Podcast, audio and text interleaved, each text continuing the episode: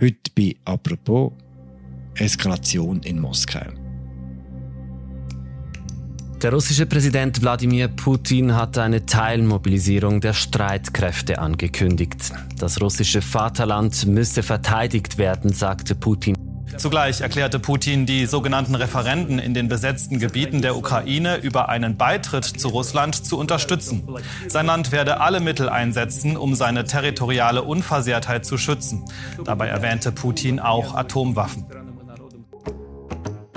Der Wladimir Putin hat die Teilmobilmachung von der Armee ausgerufen und hat angekündigt, verschiedene Gebiete in der Ukraine zu annektieren.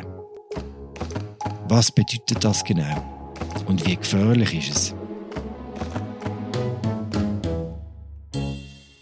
Das sagt es heute Zeit Affendrang. Sie ist Osteuropa-Expertin und ehemalige Korrespondentin in Moskau. Ich heiße Philipp Loser und das ist eine neue Folge von «Apropos» im täglichen Podcast vom Tagesanzeiger. Hallo Zita. Hallo Philipp. Zita, es hat schon länger Gerüchte gegeben, dass sich der Putin mit einem Fernsehanspruch an die Öffentlichkeit wird richten. Am Dienstag zu oben haben wir schon über das geredet. Am frühen Mittwochmorgen ist es dann so wie gewesen. Для защиты нашей Родины, ее суверенитета и территориальной целостности, для обеспечения безопасности нашей Kannst du uns durch die Rede durchführen? Also der Putin hat gesagt, er müsse die Unabhängigkeit und die Sicherheit von Russland schützen gegen die aggressive Politik von einigen westlichen Eliten, so hat er es formuliert. äh, Europäer und Amerikaner wollen Russland schwächen, spalten, letztendlich zerstören. Der Westen will keine friedliche Lösung in der Ukraine. Das Land sei faktisch unter ausländischer und damit hat er wahrscheinlich unter amerikanischem Kommando gemeint. Und eben um Russland zu verteidigen gegen den Angriff, hat er dann die Teilmobilmachung angekündigt. с учетом опыта специальной военной операции. Указ о частичной мобилизации подписан. Viel von dem haben wir schon mal gehört. Was neu war, ist die Teilmobilmachung. Warum ist die laut Argumentation von Putin nötig?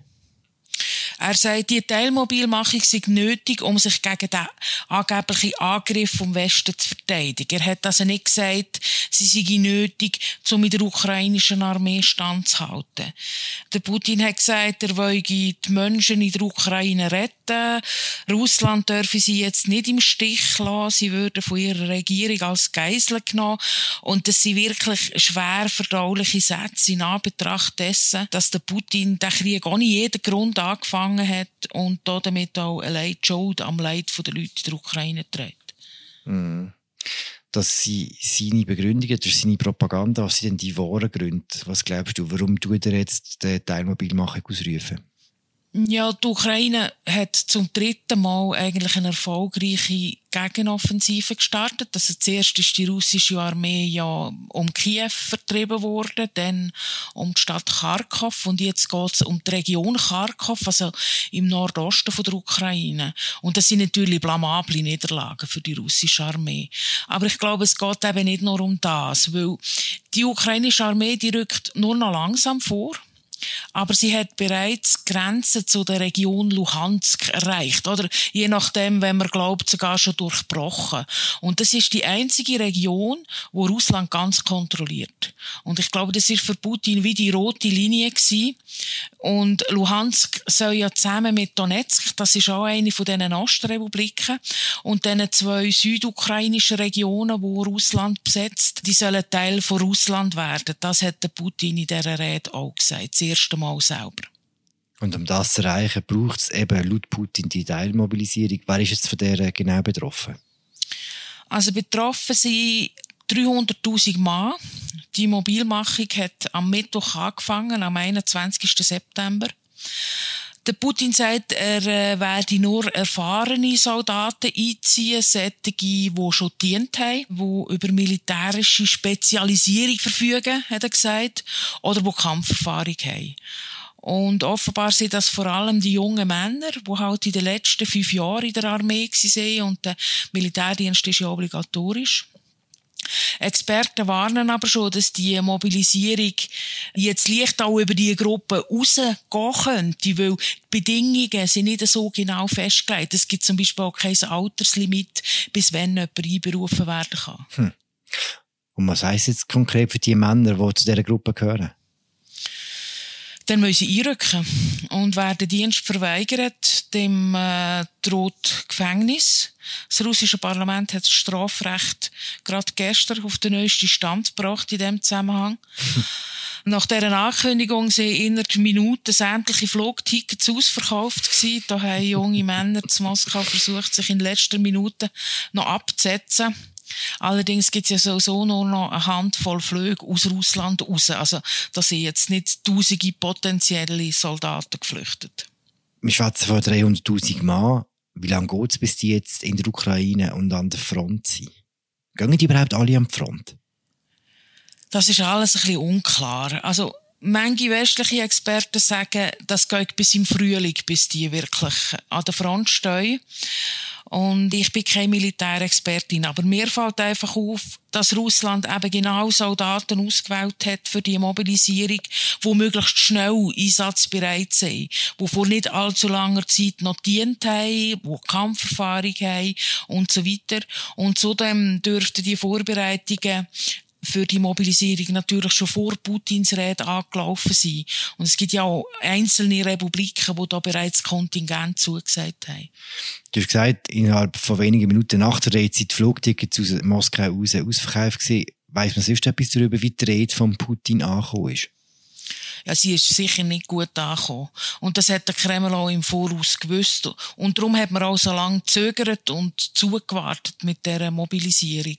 Obwohl ja Russland in der Ukraine immer wieder in der Defensive war und hat müssen Rückschläge hinnehmen, hat man ja eben nicht mehr Leute mobilisiert. Weil man sagt immer, das Volk steigt hinter dem Putin und dem Krieg. Und das stimmt ja auch bis zu einem gewissen Grad. Aber es ist eben ein bisschen komplizierter. Weil wenn man die Umfragen anschaut, dann sieht sieht man, dass der Krieg in den allermeisten Russen einfach egal ist.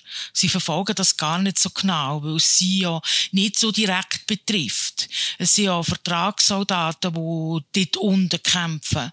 Und von mir aus auch Insassen von Gefängnis. Aber wenn jetzt natürlich 300.000 Mann aus der Reserve einberufen werden, dann kommt der Krieg irgendwie mit einem Knauz mit in der russischen Gesellschaft an. Und auf dem Sofa den Krieg zu verfolgen, das ist eine ganz andere Sache, als die eigenen Söhne oder Väter dort kämpfen zu sehen. Und das wird etwas machen mit Russland, ganz ohne Zweifel. Wir wissen einfach noch nicht genau was. Du hast gesagt, Vertragssoldaten sind momentan in der Ukraine unterwegs. Was weiß man denn darüber, wer genau jetzt für Russland in der Ukraine kämpft und wie viele Mann das sind? Das kann man nicht so genau sagen. Das ist ja auch alles geheim rund um die Armee. Wo der Krieg angefangen hat, hat es geheißen, es seien zwischen 100.000 und 120.000 Mann daran beteiligt. Und danach wird es dann sehr schwierig mit den Zahlen. Also die Russen sagen, sie haben 6.000 tote Soldaten. Das erste Mal seit Monaten hat der Verteidigungsminister heute die Zahl genannt. Die Ukrainer behaupten, sie haben 60.000 oder gar 100.000 russische Soldaten tot. Also das Feld ist da sehr weit. Aber ohne Zweifel sind die 300.000 Mann, das ist eine grosse Streitkraft. Auch wenn die sicher gestaffelt werden, eintreffen an der Front. Wie viel haben die Ukrainer? Das weiß man auch nicht so genau. Auch dort ist alles geheim und auch dort, das sagt vielleicht auch ein etwas, sie haben ja vor relativ kurzem gesagt, sie haben Verlust von 7000 Mann und draussen sagen, die Ukrainer haben Verlust von 100.000 Mann. Also man weiss letztendlich auf der ukrainischen Seite auch nicht mehr, als auf der russischen Seite.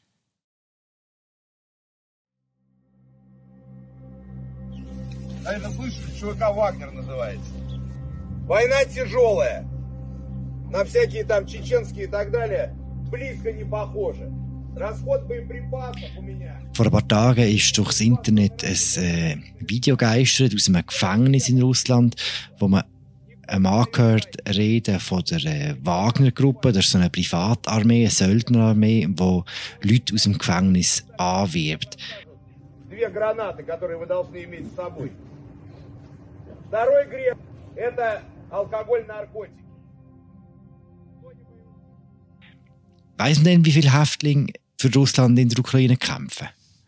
Nein, das weiß man nicht. Und ich meine, der, der Besuch ist einfach ein Zeichen dafür, wie verzweifelt Russland Soldaten sucht. Und ich meine, jetzt hat der Kreml sich für die Teilmobilmachung entschieden. Und das ist ja eigentlich auch ein klares Beleg dafür, dass es eben nicht genug Freiwillige gibt und wahrscheinlich eben auch nicht genug Häftlinge, wo man in den Krieg schicken kann. Teilmobilisierung und die Anzahl der Truppen war ein Teil der Rede von Putin. Der andere Teil hat die Referenden betroffen, die abgehalten werden im Osten der Ukraine. Wer stimmt dort über was genau ab? Um was geht es da? Also die sogenannten Referenden, die sind eigentlich wirklich nur ein schlechter Witz. Und Moskau weiß das ganz genau, weil niemand auf dieser Welt wird das Ergebnis anerkennen. Weil, ich meine, dort sollen Menschen die unter Besatzung leben, ihre Willen kundtun, sozusagen vor vorgehaltener Waffe. Und ich meine, zudem müssen wir ja die, auch die Flüchtlinge aus dieser Region mit abstimmen lassen. Daran hat der Kreml nicht einmal einen Gedanken verschwendet. Und das Ergebnis von diesen sogenannten Referenden, da bin ich überzeugt, die sind in Moskau bereits festgelegt. Das haben wir ja alles schon mal gehabt in der Ostukraine und natürlich auch auf der Krim, wo damals angeblich 95 Prozent äh, der Wählerinnen und Wähler für den Anschluss an Russland gestimmt haben. Es scheint eine Antistrategie zu sein von Putin. Was ändert denn genau, wenn die Gebiete nach den sogenannten Referenden annektiert sind? Ja, faktisch ändert sich ja eigentlich nichts, weil ja niemand die Annexion anerkennt. Aber ich glaube, so ein bisschen auf der psychologischen Ebene passiert da eben gleich etwas, weil manche Leute, also sowohl da wie in Russland, vielleicht sogar in der Ukraine, die denken dann vielleicht, tja, jetzt ist das halt so und das ist jetzt zementiert und das ist jetzt abgeschlossen, so ein bisschen so. Und Russland macht natürlich mit dieser Geste vor allem unmissverständlich klar, dass man nicht daran denkt, die Gebiete oder auch Teile von diesen Gebieten je wieder an die Ukraine zurückzugeben. Gewisse verstecktes Eskalationspotenzial in der Annexion gesehen. Er sagt ja in seiner Rede, dass jeder Angriff auf russische Gebiete von anderen Parteien wird gesühnt werden, wenn jetzt eben die Teilrepubliken anerkannt werden von ihm und als russisches Gebiet verstanden werden. Und da können wir dann, sagen wir, irgendwelche westliche Panzer zu, zum Einsatz. Heisst das nicht, dass dann der Krieg automatisch ausdehnt würde? Nicht unbedingt. Also bisher hat der Kreml trotz allem zumindest in seinen internen Abwägungen zwischen annektierten Gebieten und den russischen Stammlanden klar unterschieden. Sogar was Krim betrifft, wo in Putin ja offensichtlich heilig ist. Die ist ja von der Ukraine unlängst massiv beschossen worden und zwar auch mit einem amerikanischen Raketenwerfer und das hat bisher eigentlich keine Konsequenzen gehabt. Und zum Beispiel auch der Beschuss von Öldepots aber Waffenlager im russischen Grenzgebiet, also in der Nähe von der ukrainischen Grenze. Aber auf der russischen Seite hat der Kreml zumindest bisher eigentlich klein gehalten. Aber ganz ehrlich, also ich würde mir nicht ausmalen, was passiert, wenn die Ukraine mit einem amerikanischen Raketenwerfer einen Volltreffer in einer russischen Stadt landet. Und die USA haben Kiew offenbar als Versprechen abgenommen, Russland selber eben nicht mit diesen Waffen zu beschießen. Kommt Zeit, wir schauen, was im Putin nach der Teilmobilisierung bleibt. Wie würde eine Generalmobilmachung aussehen in Russland? Ist das auch ist das ein Szenario, das realistisch ist?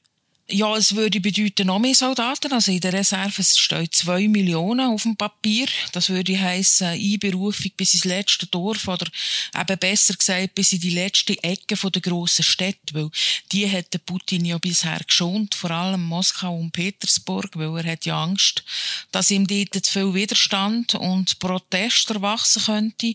Und in dem Sinn, ich bin mir nicht so sicher, ob es eine Generalmobilmachung für den Krieg in der Ukraine gibt geben wird oder geben kann. Weil die Soldaten, die nachher einberufen wurden, die, die wären noch nicht so gut ausgebildet. Deren ihre Ausbildung ist schon lange her. Das sind eigentlich mehr wie Soldaten auf dem Papier. Und ich denke, wenn der Putin in der Ukraine mit 300.000 Mann, wo einigermaßen an Schur sind, nicht ans Ziel kommt, dann würde es seine Position daheim so massiv untergraben, dass er nicht mehr in der Lage wäre, auch noch eine Generalmobilmachung zu verkünden. Was er auch gemacht hat, Putin, ist, er hat über Atomwaffen geredet. Er hat gesagt, ich tue jetzt äh, vorlesen, schnell für die deutsche Übersetzung, diejenigen, die versuchen, uns mit Atomwaffen zu erpressen, sollten wissen, dass die Kompassrose sich in ihre Richtung drehen kann. Was sagt er genau? Russland werde bedroht vom Westen, behauptet er, sogar mit Atomwaffen, was übrigens gar nicht stimmt, weil niemand droht da mit Atomwaffen, außer er selber. Und auf jeden Fall hat er gesagt, Russland werde sich verteidigen mit allen Mitteln, das ist das Zitat das sei kein Bluff. Und diejenigen, die eben die versuchten, Russland mit Atomwaffen zu erpressen, die mögen damit rechnen, dass der Wind auch mal dreht. Aber mir scheint wirklich, also er persönlich hat noch nie so offen mit Atomwaffen gedroht. Also wenn ich die richtig verstanden habe, sagst du eigentlich, dass wir schon näher an einem möglichen Atomkrieg sind als zum Anfang von dem Konflikt? Ich will da gar nicht darüber spekulieren, weil das ist so etwas Unfassbares und Undenkbares. Das wollte ich gar nicht denken. Ähm, aber der Putin selber hat, glaube ich, noch nie wirklich so konkret von Atomwaffen geredet. Und bis jetzt hat man auch immer das Gefühl gehabt, haben auch sehr viele Leute, die den Putin auch persönlich kennen, immer gesagt, er ist kein Selbstmörder, auf das wird er sich nicht einlassen. Und ich hoffe, das ist weiterhin so. Dann frage ich noch anders, wie gefährlich ist denn das, was momentan in Moskau und in der Ukraine passiert? Ja, man kommt wirklich kein gutes Gefühl über, wenn man sich die Rede anlässt. Vieles von dem hat er zwar schon mal gesagt, aber die Temperatur ist irgendwie deutlich gestiegen. Also die Spannungen zwischen dem Westen und Russland, habe ich das Gefühl, sind auf einem neuen Höhepunkt. Und das könnte auch leicht mal aus dem Ruder laufen. Und auch für die Ukraine sind die Aussichten, denke ich, eher trüb. Ich meine, die ukrainische Armee, die kann ja nicht mehr unbegrenzt Soldaten rekrutieren. Und die kommt früher oder später mit deutlich mehr russischer äh, Schlagkraft zu tun über. Und das bedeutet einfach auch noch mehr Opfer. Aber wie gesagt, ich meine, der Putin hat sich daheim in einem grossen Risiko ausgesetzt. Und vielleicht ist ja am Schluss die Mobilisierung eben ein Bumerang, wo der Putin dann am Schluss selber aus dem Amt fängt, weil sein Land den Wahnsinn einfach nicht mehr länger weit machen will. Danke, Zita. Danke dir. Am Mittwoch zu oben hat Joe Biden auf die Rede von Wladimir Putin reagiert, und zwar bei der UNO-Generalversammlung in New York. Die Reaktion und die anderen Reaktionen aus dem Westen sind Thema von unserer aktuellen Ausgabe vom Amerika-Podcast Alles klar Amerika, wo wir euch auch verlinken und herzlich empfehlen. Das war sie, unsere aktuelle Ausgabe von «Apropos». Das mal mit der Zeitaffendranger, Osteuropa-Kennerin und ehemalige Moskau-Korrespondentin. Wir hören uns morgen wieder. Ciao zusammen.